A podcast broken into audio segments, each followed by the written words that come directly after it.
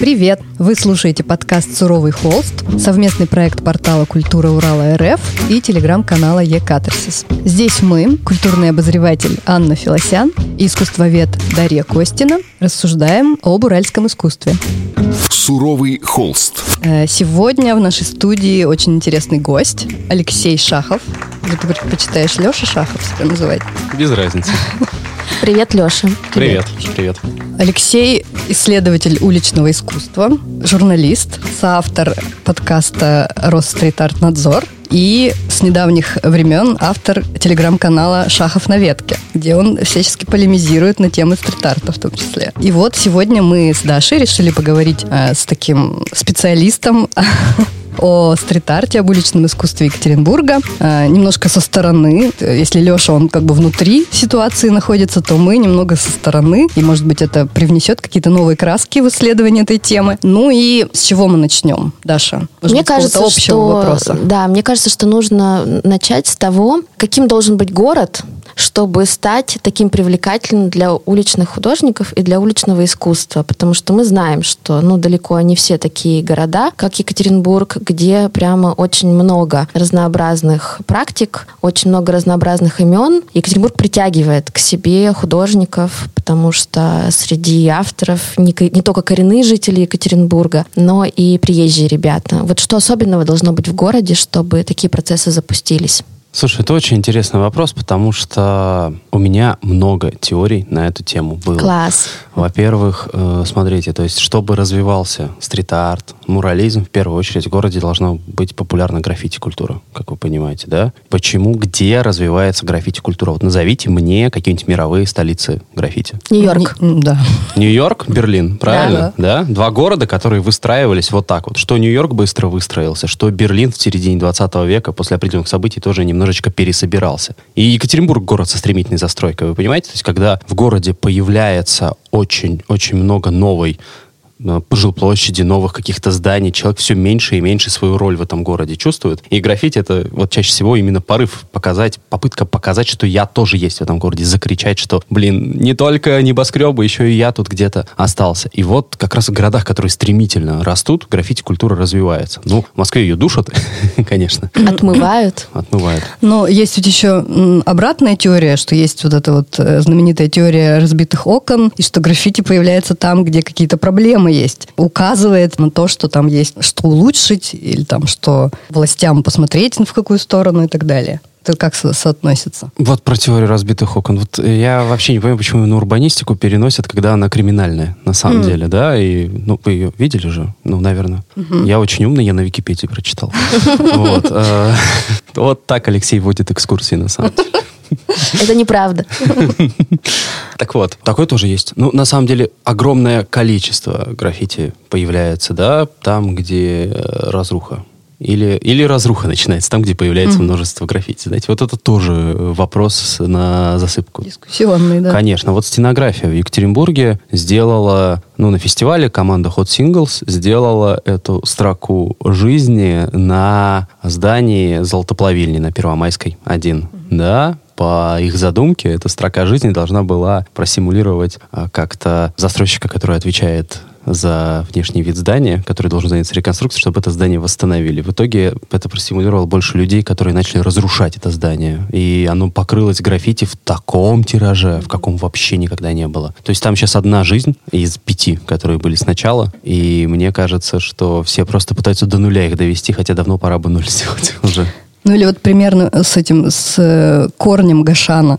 Вот он нарисовал этот корень, пририсовал к деревцу, которое на верхушке здания росло. И потом деревце куда-то исчезло.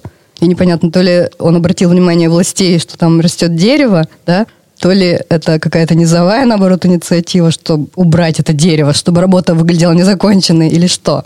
Непонятно. Ну, хотел, хотелось бы верить, что он привлек внимание, и дерево демонтировали. Я всегда на экскурсиях рассказываю, что на самом деле демонтированное дерево, конечно, жалко как арт-объект, но в целом хорошо, потому что если бы оно дальше проникало в систему, оно бы когда-нибудь оборвало что-то в доме, а может и к пожару привело. Но мне кажется, что мы здесь как раз говорим о том, что уличное искусство часто связано с протестными практиками, и отсюда вот э, связь с, с какими-то социально неблагополучными, в том числе, территориями. А, Леш, вот как тебе кажется, в граффити-культуре сколько созидательно созидательного, а сколько такого протестного. Хотя протестный тоже может быть созидательным. А сколько вандального, такого, скорее. да, вандального. Ну, смотрите, если мы говорим про граффити культуру, то есть про теги, угу. про название своей команды, то это ну, чистой воды, вандальная практика. Очень популярна теория о том, что граффити ближе к спорту, чем к искусству получение адреналина в моменте нанесения. То есть забраться куда-то, получить кайф от процесса. То есть вот в граффити самое важное — это процесс нанесения, да? А что ты нанес? Это дело третье. Есть прекрасный перформанс, можно на ютубе найти как раз, как, э, по-моему, французские ребята, переодевшись вот как раз в уличных художеств, надели маски, все это. И они проникали в метрополитены, запрыгивали на поезда и как будто их разрисовывали, делали все те же движения, те же практики, только у них баллонов в руках при этом не было. Вот. Перформанс. Ну да, да, это была перформативная практика. А про очищение, кстати, тоже был перв. За рубежом очень популярна в метро практика, когда просто какая-то группа совершает налет на поезд метрополитена. Они заходят в вагон и расписывают его тегами целиком. Э, в масках все такое. За одну станцию успевают расписать и убежать. А, и вот я видел обратный перформанс. Люди в таких же масках забегают с чистящими средствами и начинают отмывать от тегов вагон. Отмыли вагон целиком, выбежали. Люди в вагоне просто не понимали, что сейчас произошло. А люди в балаклавах уже априори как бы похожи на террористов. Кого-то пугаешь, блин. Это в плане граффити. В плане стрит-арта это гораздо больше созидательного. Конечно, конечно, конечно. Тем более вот, знаете, граффити нередко, скажу так, вот про граффити место не важно. То есть э, в граффити ты видишь место, и ты думаешь, блин, а смогу ли я сделать здесь, забраться сюда, закатать такой огромный, да? То есть здесь ставится, смогу ли я. То есть вот. это вызов какой-то это вызов. в первую очередь. Это вызов, да. А вот в стрит-арте это именно играет огромную роль, знаете, созидательная функция. Ты ходишь по какому-то месту каждый день, каждый день, и вот однажды ты увидел свою работу совершенно внезапно. То есть, э, как, например... То есть, какой-то контекст сначала увидел, потом вписал свою работу в контекст. Да, да, да, да. И вот у многих, ну, вот, например, есть художник э, Овсян, мы с ним, когда общаемся, он все время рассказывает истории про то, как он делает работы в каких-то местах, в которых он ходит каждый день. Он просто однажды вот может увидеть, у него зажглась лампочка.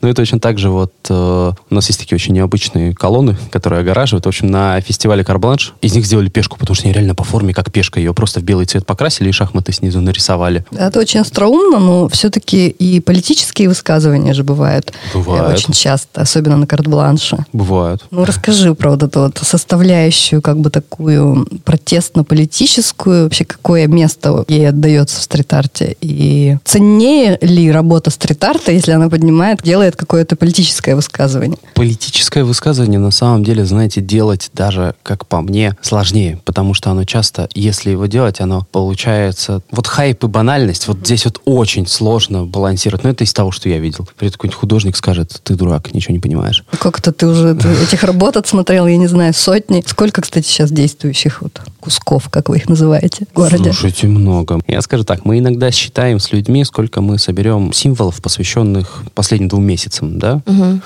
с участниками экскурсий. Вот, достаточно много маленьких каких-то, а, небольших, но вот, э, честно, мне кажется, художники некоторые решили, уличные, что, ну вот в, в конце февраля они решили, что вот именно сейчас, в конце февраля и в марте еще не время для каких-то остроумных или сложных высказываний на эту тему, что все силы рисования на стенах надо переводить на прямую агитацию достаточно, которая, конечно, не искусство ни в коем случае. Кажется, что лет, вот летом нас ждет момент осмысления угу. всего этого на на стенах, возможно, даже на, на стенах Екатеринбурга. Первый подкаст об уральском искусстве «Суровый холст». Слушайте, вот говоря о Екатеринбурге, вообще у нас подкаст посвящен уральскому искусству, но мы все время скатываемся к тому, что обсуждаем Екатеринбург. И вот хотелось бы немножко расширить нашу географию и сказать, что ведь очень много в Екатеринбург стекается художников со всего Урала. Почему они сюда? Из-за фестивалей приезжают только или какая-то еще их влечет сила? Ну, наверное, та самая, про которую мы уже поговорили в начале, да, что все-таки есть здесь предпосылки,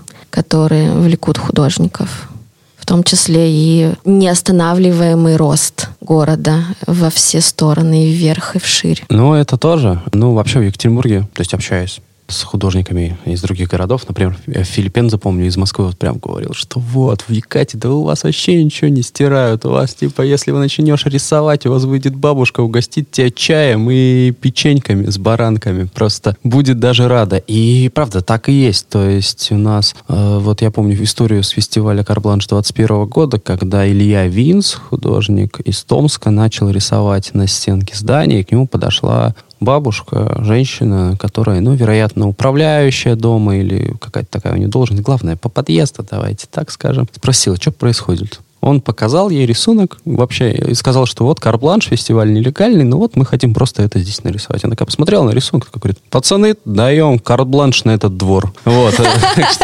Э, Нормально. Такое отношение, знаете, жители, это во многом заслуга фестиваля «Стенография», который 13 лет, получается, всем доносил, общался, решал эти проблемы диалогом. Потому что первые стенографии, я прекрасно помню, всегда были вызовы полиции. То есть кто-нибудь из дома из окна увидел, что под окном рисует, вызвал наряд полиции. Поэтому на всех объектах всегда лежат эти разрешения. Волонтеры проходили через кучу нервов, когда им нужно было это все доказывать и так далее. И вот а сейчас уже Кучу под эгидой лет. Министерства культуры уже все очень легально и законно. Так нет, нет, нет, слушайте, стенография же, стенография же всегда действовала достаточно, ну, через согласование. Да да, да, да, да, да. Через согласование и дружа с Марией.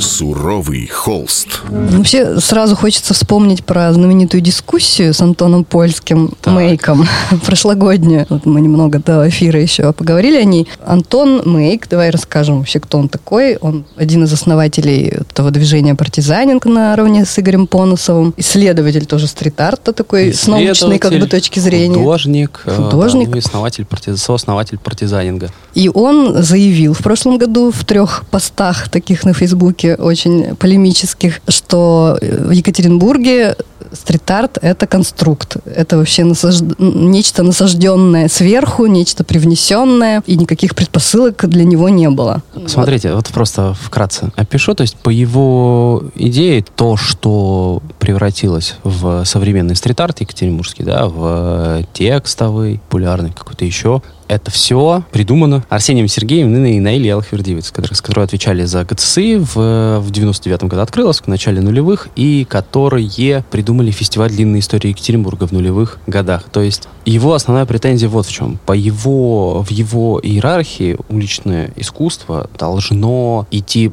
против институций, воевать с институциями. А тут уличное искусство как будто создано, профинансировано и под, как бы держит художников себе. Ну вот. Ну, у Антона, конечно, там мысль немножко так расходится очень широко из серии, что в Екатеринбурге прям отравлены все, что зрители готовы к такому искусству, поэтому зрители тоже виноваты, и художники виноваты. То есть вот тут прямо, как Вова Абих написал в комментарии, такая идеальная антиутопия, где профессор Арсений Сергеев подчинил себе весь мир художественный и уличный. Нет, просто я бы хотела поспорить немножко здесь. Тут вот, надо поспорить. Пойдя, да, э, пойдя чуть раньше в историю, и вот Даша как раз специалист специалист у нас по старику Букашкину. Э, был же уже Букашкин, были вот эти низовые практики абсолютно. До всех этих длинных историй, до Наили, до Арсения. Тардаш, расскажи, как это все начиналось? Ну, это начиналось как раз в начале 90-х годов, когда город наконец стал казаться художником, точнее одному конкретному художнику, старику Букашкину, а, пространством, которое, а, возможно для того, чтобы стать полем для высказывания, и, б, нуждается в том, чтобы стать полем для высказывания. И, собственно, вместе со своими соратниками из э, общества «Картинник», а, Евгений Малахин, напомним, да, что это настоящее имя старика Букашкина, начал осваивать маргинальные территории. А надо сказать, что ну, начало 90-х годов маргинальные территории практически везде везде. Гаражи, заборы, помойки. И идея была в том, чтобы как-то гуманизировать это пространство. Конечно, наверное, в таких терминах они не мыслили, но идея была в том, чтобы вот этим серым, неприглядным, очень мрачным локациям придать человеческий облик, как-то их освоить, одушевить и заодно толкнуть такую лайтовую пропаганду главных гуманистических ценностей. Там, любить друг друга, э, любить животных, беречь природу и так далее. И, по сути, это был такой, да, первый стрит-арт, э, который э, происходил тоже без всякого согласования, стихийно. Это такая была очень важная распаковка города, мне кажется, для уличного искусства. Но поскольку это был такой очень добрый стрит-арт, то, конечно, жители тех домов и территорий, где они орудовали, тоже были рады и иногда подходили и говорили, вот вы тут на гараже рисуете, а вот у нас еще подъезд такой страшный, давайте вы в подъезде еще нам там порядок наведете, что-нибудь доброе нарисуете, напишите. И мне кажется, что это такая важная была стартовая точка, про которую нельзя, конечно, забывать. Ну и длинные истории, они ведь, можно сказать, вдохновлялись этим проектом. Ну, не проектом, а вот этой низовой практикой. Ну, опирались, я думаю, да, опирались, потому что длинные истории — это истории про период массовой застройки, когда город был затянут в заборы. И было огромное количество этих заборов, которые тоже нужно было как-то осмыслить, придать им какое-то содержание и одновременно, как мне кажется, обезвредить их, да, для жителя да, города. Да. Тут я, несмотря на то, что я не согласен с Антоном Мейком, но тут мне есть, правда, чем ответить. Дело в том, что вот как раз старик Букашкин, да, он Сергеева и Наилю больше называет э, вот то, что они делали, то, что, ну, правда, вылилось современный стрит-арт. То есть Букашкин — это стадия, скажем так, прото-стрит-арта. Угу. То есть то, что было перед, то, что привело, то, что вдохновило. Вот. И мне кажется, если бы он рассматривал, он бы рассматривал скорее Букашкина как прото-стрит-арт, мы, по-моему, с ним даже за. Икнулись, что это скорее предпосылки. Да, крепкие, да, очень похожие на современные. Вот. Но между тем, вот вы сказали, что Букашкина добрые работы, да, а на самом деле это, это же текст, это же под каким углом на него посмотреть. Ну, вот, конечно, там очень много критики, конечно. Вот, я просто, я, я их иногда глубинными видела, иногда, иногда со скрытой депрессией. Ну, для, для меня просто слишком радостный человек, это человек со скрытой депрессией. Э, тут мы можем да. углубиться в разговор про Букашкина. Понятно, что это супер-супер многослойное явление. Я скорее говорю в том контексте, в котором это жителями и горожанами воспринималось. Вот тот верхний самый слой, который считывается первым. Ну да, да-да-да, я понял. Суровый холст.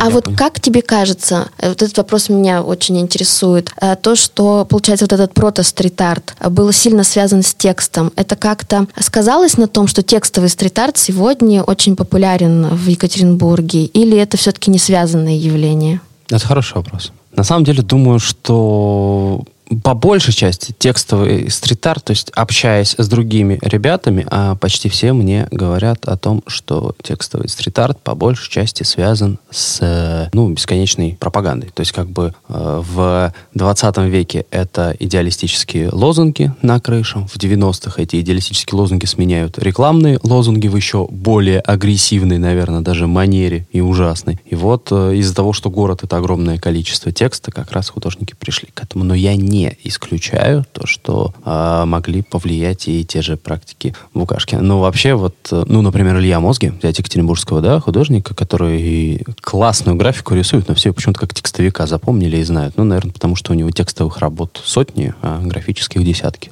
Букашкина надо же рассматривать еще в принципе в контексте русского концептуализма, где текст был во главе угла в принципе. Ну и в контексте истории, потому что то, что Малахин много работал с текстом, они в последнюю очередь было связано с тем, что он тоже с 80-х годов, очень, да и раньше, осмыслял как раз э, идеологический метод, идеологический текст, идеологический посыл и очень сильно иронизировал над этим каноном.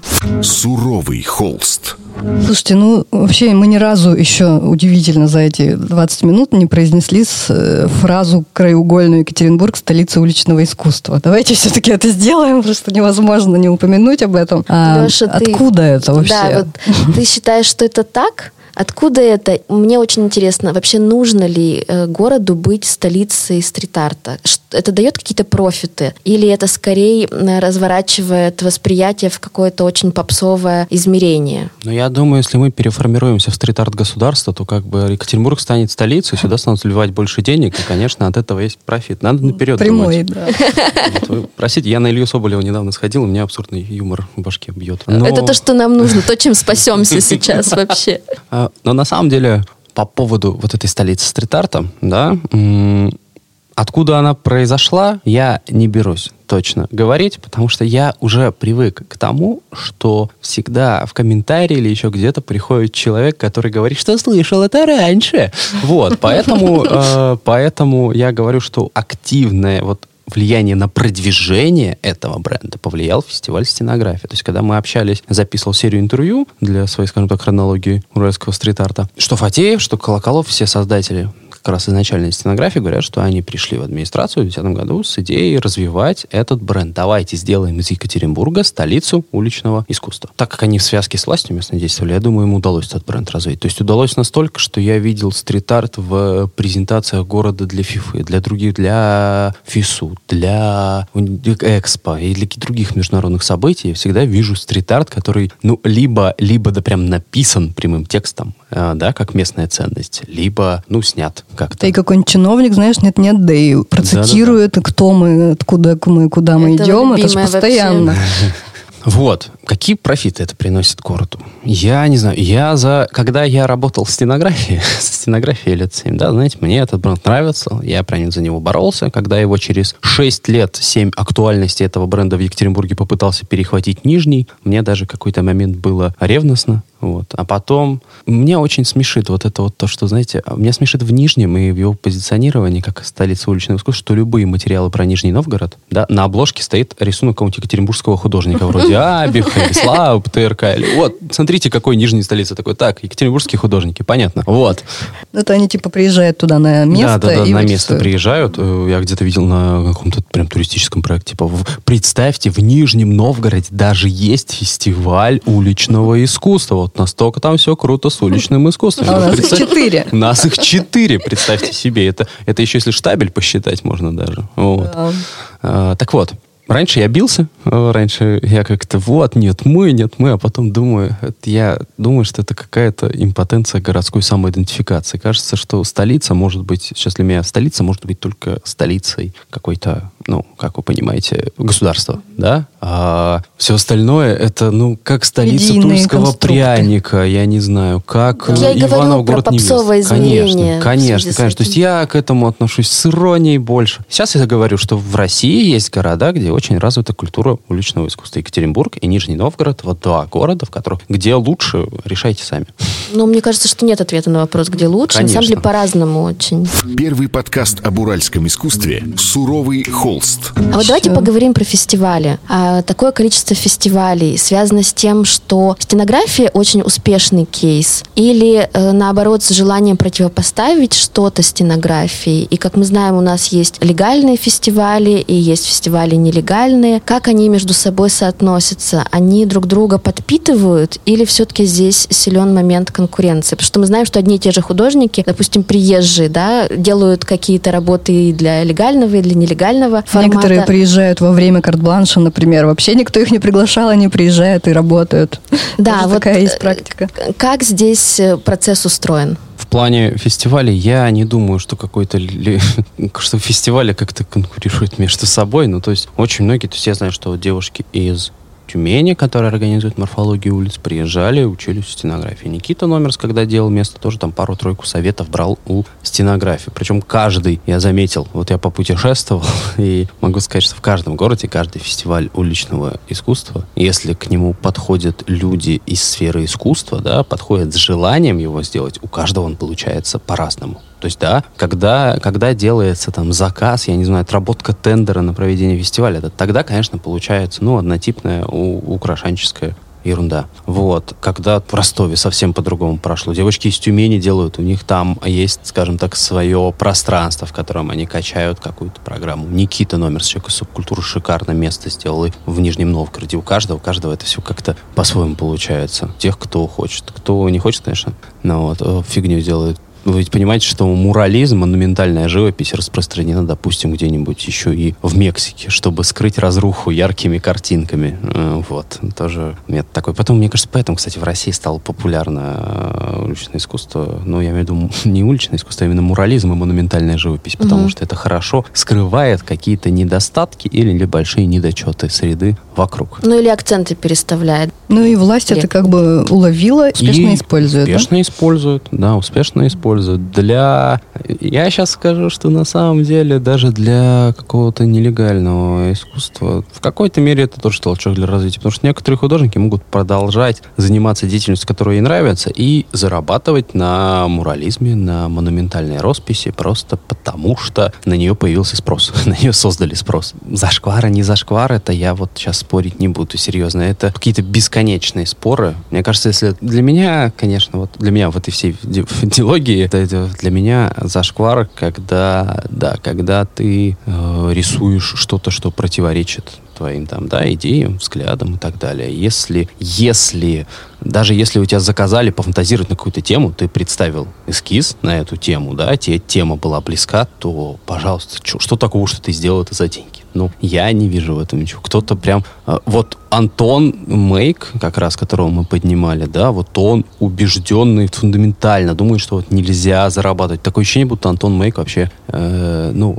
не дай бог он это услышит, но как будто он считает, что вот художник должен быть голодным. Вот, вот его мнение. И... У нас был, кстати, уже выпуск на эту тему. Мы тоже да, обсуждали, что, ну, что это классно, если художник имеет возможность зарабатывать тем, чем он хочет Конечно. заниматься. Суровый холст.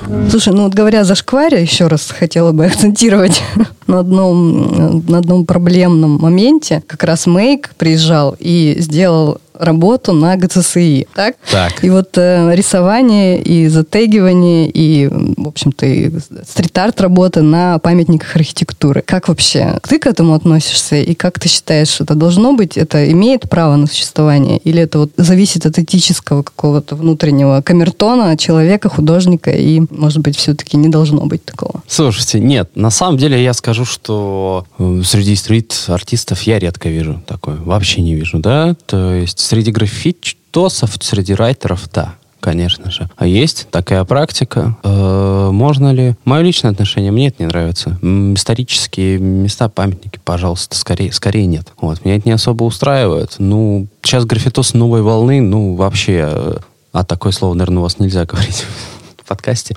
Сумасшедшие. Вот. Э, потому что... Ну, у меня недавно экскурсия запустилась по Уралмашу в марте. Первая Я была. Да. да, да, да, да, да. Вот работу Овсяна перекрыли местные графитосы. Еще что, то есть прям они, у них вообще нет никаких там ну, не знаю, непонимания культуры. Они спокойно могут поверх стенографских штук там непонятно причем. То почему. есть никакой цеховой даже солидарности? Да, да, ну, внутренней солидарности у новых графитосов нет. Не то чтобы исторической, да. По поводу мейка, почему он сделал на ГЦСИ? Ну, потому что это было адресовано как раз кое-кому из ГЦСИ. То есть там вообще эта работа его, где он изобразил животных в клетке и на ГЦСИ нарисовал, как эти животные избеж... выбежали и просят уходить Алису. Это было, с одной стороны, подколка, то, что что биеннале происходит в цирке, но совсем с другой стороны это было начало для постов Антона Мейка про то, что художники у нас как животные в клетках, то есть институции их дрессируют. Так вот, про то, что институции их дрессируют, то, что животные эти вырываются когда-то из клетки и, не знаю, убивают этим своего дрессировщика, потому что там нет Алисы. На эскизе была Алиса, потом решил ее не рисовать. Видимо, медведь ее съел. Хотя он просит ее уходить, опять же, как он ее просит уходить, если она ее нет. Так вот, это все к чему мы с Сашей Янгом, с ведущим подкаста Ростритарнадзор, а, вдохновившись мы этим. Вот у нас подкаст лежит на полке, надеюсь, выйдет когда-нибудь с одним гостем, я даже не буду спойлерить, с которым у нас как раз почти весь выпуск мы с ним пытались все-таки потрогать и раскрутить тему. А чем же так плохо то, что институции и уличное искусство сливаются в одно. То, что уличные художники приходят в институцию, что начинается институциональный подход. И, знаете, вот пропивая, пропивая, мы пришли все-таки к какому-никакому. Я при, пришел к ответу в своей голове, что же в этом такого плохого. ну расскажи.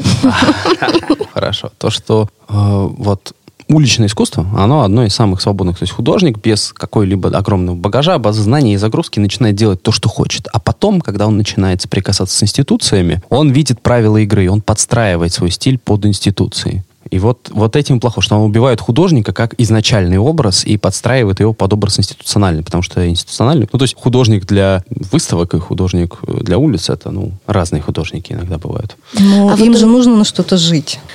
Ну вот, вот, вот, вот, вот здесь да. и проблема, то, что это переходит в плоскость... Э, Системную, да. да, систему искусства. Но все так или иначе все равно рано или поздно переходит в плоскость системы искусства. Это вопрос скорее к системе, да, что, может быть, она не допускает достаточного количества вариаций, как одни элементы с другими там могут соотноситься.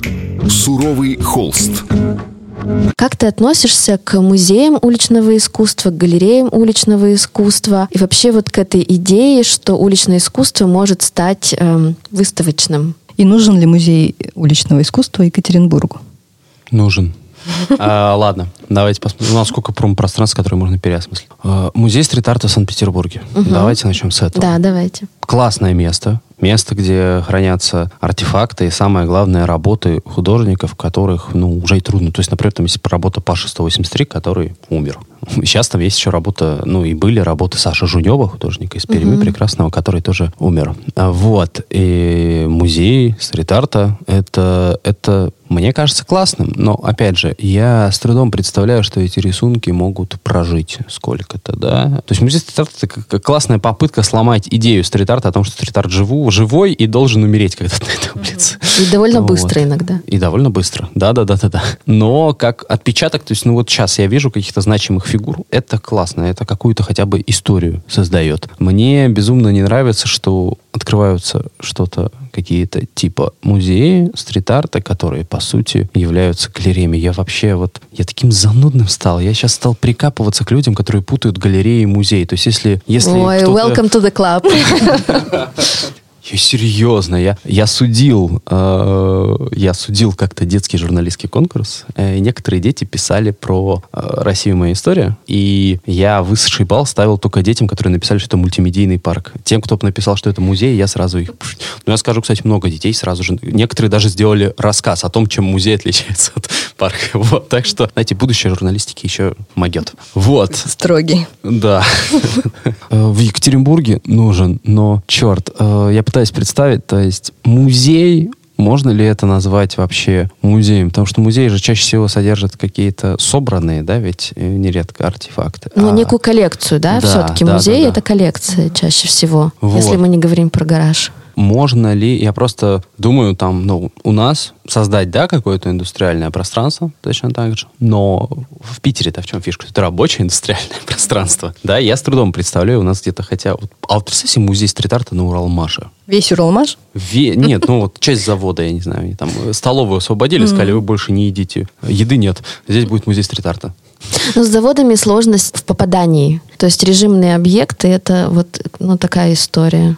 Я отношусь положительно, но иногда, конечно, бывает чушь, редкостная чушь. Я не знаю, фотовыставки бывают какие-то. Иногда меня очень... Меня раздражает иногда, когда, ну, есть экспликаций на фотовыставках с уличными работами, которые вообще не соответствуют действительности. Ни автор, ни э, что там сделано. И я такой думаю, какой ужас. Или вот еще, да, дискуссионный момент эти э, выставки Бэнкси, да, угу. э, которые происходят по России, о которых он не знает, якобы. да? Ну да, якобы. Там Но... вообще ничего не понятно с Бэнкси. Но давайте это же его... Я правильно понимаю, что на этих выставках его работы из коллекции, правильно? То есть люди, коллекционеры, свои купленные работы собираются вместе, решили показать. Я не понимаю, почему публика считает, что кто-то что-то обязан Бэнкси. Бэнкси уже максимально бабок с этого со всего получил, когда продал эту работу. Он отдал ее. И я, я чего-то не понимаю, и проданную работу нельзя выставлять, ну просто почему люди считают, что это что-то такое? Я,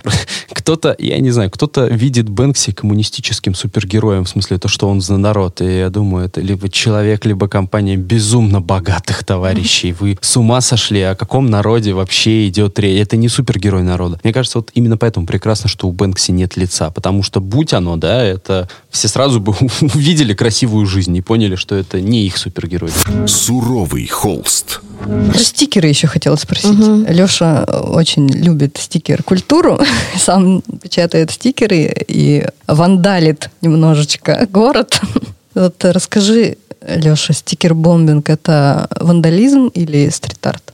Чистой воды вандализм. На самом деле любой, любой, любой любой вид, любой вид э, деятельности несанкционированный, как по мне, вандализм. То есть, ну, э, какие-то даже значимые работы вандализм. Вот. А по поводу стикер-бомбинга, ну, э, для меня это хобби. честно. Это просто веселое времяпрепровождение. Это... И между тем, это мировой коннект. Потому что стикербомбинги, я рассказываю на мероприятие, которому посвящено стикербомбинге, э, это классный вид искусства, в котором художник не нужен, в котором ты можешь внезапно оказаться где-то, где никогда не был своей жизни. То есть мои стикеры были в Иране. Я вряд ли бы в Иране вообще как-то с кем-то наклеены.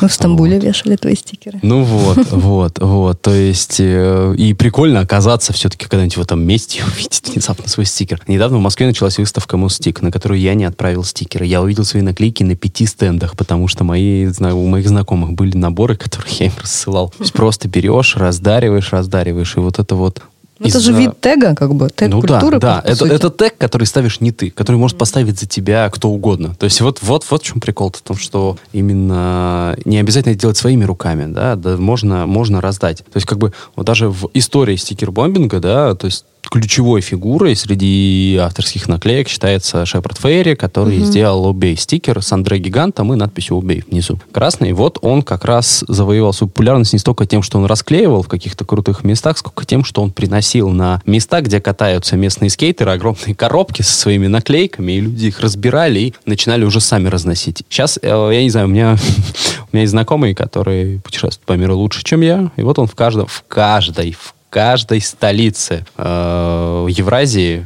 находит, хотя Шепард Фейри даже не с Евразии, вот, э, находит по стикеру Обей как раз оригинальному, наклеенному где-то. Мне очень, мне, мне посчастливилось пока найти только постер Обей на стене Цоя в Москве. Это еще, мне кажется, явление, которое обладает такой романтикой мейл-арта, да, когда ты отправляешь а, свое произведение и тем самым Живой. осваиваешь территорию, до которой ты физически не добрался. Первый подкаст об уральском искусстве «Суровый холст». Я предлагаю вернуться к персоналиям. И вот у меня, Леш, такой вопрос. Э, как ты считаешь, э, есть ли у нас все-таки самые яркие представители э, стрит-арта здесь, в Екатеринбурге? И кто реально задает тренды? И можно ли вообще говорить про тренды в стрит-арте? Вот сразу хотел сказать, что про тренды я бы вряд ли говорил. То есть вообще с трудом представлю. Да, э, что-то что могу ляпнуть, но нет. Ну то есть, да, текстовый арт популярен, потому что стрит-арт вступает в дикий симбиоз с авриском. Ну и, как вы понимаете, этот симбиоз приносит своих детей концептуальных. Да-да-да-да-да. А про какие-то тренды вообще нет. А по поводу самых ярких э, екатеринбургских да, личностей, вот вот вопрос в яркости, потому что я могу отвечать только за себя и только за личное. Потому... То есть ты самый яркий? Нет, нет, нет, нет. Нет, ну я, конечно. Вот. Нет, я, я уже говорил, мне безумно нравятся э, работы Сергея Лаушкина уличные, да, но я не назову его ярким персонажем. Он вот именно для тех, кто познал дзен. Потому что кто-кто... Вот Лаушкин-то точно познал дзен. Меня, меня, во-первых, вдохновляет, что человек такого возраста продолжает творить на улице. Э, сколько ему? 69, да, по-моему, лет, если да. я не ошибаюсь. И меня удивляет, что он сам... Он просто как-то приглашал меня с собой. И он все равно все сам делает своими руками. Это у меня прям сносило крышу. То есть меня впечатляет его видение города, его чувство города. То есть он его чувствует на какой-то очень тонкой материи, как ли не, и продолжать делать что-то нелегальное, то есть и мне его легально. То есть и, э, я скажу, мне, наверное, наибольшее впечатление недавно произвел как раз его каменный человек, которого ступенчатый, которого он поставил в Шарташском лесопарке, если не ошибаюсь, mm-hmm. или как эта локация называется. Ну, где каменные палатки, в общем-то. Mm-hmm там его поставил, но не назову. Конечно, самый яркий, самый громкий, наверное, из местных персонажей это в любом случае Тима Ради. Но, ну а как еще? Ну а как иначе? Это, это человек, которого, огромная работа которого находится в самом, наверное, сердце Екатеринбурга. Ну, плюс-минус. Да, я про кто мы, откуда, куда мы идем. Нет, ну я бы сейчас назвал Славу ПТРК, да. Вову Абиха, Илюху Мозги, да, там в какой-то мере. Два из них уехавшие, поехавшие. Вот. Поэтому тут, э, тут, как сказать, вот, очень не хватает, я бы сказал, что очень не хватает новых лиц в нашем городе сейчас. Угу. Потому что вот появились Ян Посадский и Миша Гудвин из Воронежа, да, совершенно классные парни, но из Воронежа. Вот. А в Екатеринбурге я кого-то такого прям, чтобы недавно стрельнул, э, нет. Причем, ну, появляются новые классные лица, интересные, но, опять же, чтобы так ярко, взрывно, э, это я с трудом скажу. То есть есть вот Алклир, художник из Ривды, совершенно классный, который работает здесь, создает такие интересные, очень часто политической направленности, да. А, политической или политической? Политической, политической. Во время протеста в сквере вот он сделал трафарет, где космонавт палкой бьет по дереву, как раз как будто рубит его. Слушай, вот насчет высказывания да. Э, работы стрит-арта. Как тебе вот кажется, важнее э, вписанность в контекст городской или важнее какое-то высказывание, считываемое легко, на, там на 90%? Или сразу? лучше все-таки, когда и то, и другое? Конечно, лучше, когда и то, и другое, но если э, выбирать, да, то я за вписанность. Потому что когда это вписано в городской контекст или в контекст среды вокруг, в этом в любом случае уже есть высказывание. Когда ты вписываешь что-то в контекст, ты чаще всего вписываешь в контекст не готовой среды, а среды полуразрушенной, какой-то сломанной. И это вписывание, оно подчеркивает особенности. То есть если ты нашел, куда вписать, то ты какую-то особенность, то, что эта среда чем-то отличается от твоей повседневной, ты ее нашел. Ты к ней зацепил, ты привлек внимание. Поэтому вписанность — это очень важно. За, за это я очень люблю Овсяна, художника, потому что он прям очень хорошо работает с контекстом. Среди как вот в этом фильме про стрит-арт Номерс говорит, Номерс говорит про трещину-то, стрит-арт а, возникает. Не, не, это, это, это, это Максим Има, Максим петербургский Има, да. Да, художник, говорит, что стрит-арт появляется там, где город дает трещину. Mm-hmm. Вот. Классная мысль. Да, да. Многозначная. Очень поэтичная. Очень. Поэтичная. Суровый холст.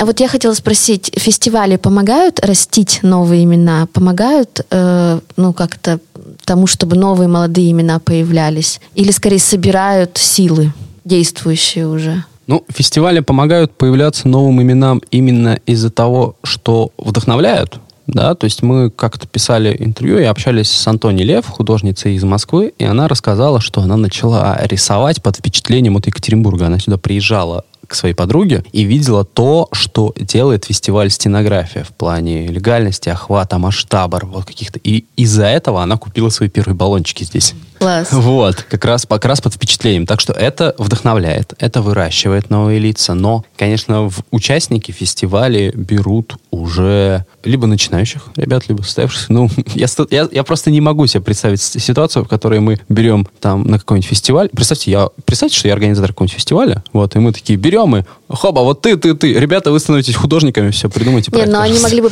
просто какие-то эскизы показать, например, не имея еще ни одной уличной работы, могли просто показать свои идеи какие-то. Такой, такой вариант возможен? Такой вариант сейчас происходит на фестивале стенографии. У них есть конкурс ВК Талент, где ты можешь ВК выложить свое портфолио своими работами. И вот в прошлом году была история, что была девушка, которая ни разу не рисовала на улице. Даже с баллоном не работала, с банками. Она работала с холстом, она работала с э, комнатной э, на студии вся. И вот она подала заявку, ей помогли реализовать ее абстракцию на большой стене. То есть для нее это реально стал первый шаг. Я думаю, вот сейчас стенография после истории 2020 года, да, когда она немножко там лишилась э, финансирования со всех сторон, от, от, от, разошлась с основным партнером, да. В 2020 году они, скажем так, восстанавливались от этого шока. А вот в 2021, мне кажется, из-за того, что они перешли на систему куча разных спонсоров, и у них как бы нет привязки кому-то одному, благодаря этому они стали тем, чем и хотели. И вот как раз они начали помогать ребятам, начинающим, даже тем, кто вообще никогда не пробовал. Точно такая же история есть на не фестивале «Штабель», основатель которого Алик Девитаев говорил, что это фестиваль для тех, кто не рисовал на улице. Если вы хотите попробовать, я, как организатор, вам помогу. Расскажу про техники, расскажу про то-то. То есть там реально человек помогает. Там у него даже мальчик-школьник участвовал, да, вот этот, который карандашом, карандашом а, расписывает арочки. Углем. Это уголь. Углем, да. Это уголь. Вот очень концептуально, да. Спасибо большое, Леша. И мы, конечно, ждем э, летних фестивалей, мы ждем новых имен, мы ждем новых каких-то очень таких э, прозорливых и острых и глубоких, поэтичных и глубоких и вписанных в контекст, и вписанных в контекст работ. Вот. И очень надеемся, что уличное искусство в Екатеринбурге, несмотря ни на что, будет все равно активно развиваться. А ты будешь его исследовать, исследовать, исследовать. и показывать. Спасибо. Это был подкаст «Суровый холст». Слушайте нас на всех платформах Яндекс, Apple и Google подкастах, подкастах ВКонтакте, а также на главной странице портала «Культура Урала РФ». Оставляйте свои комментарии и встретимся уже через неделю. «Суровый холст». thank you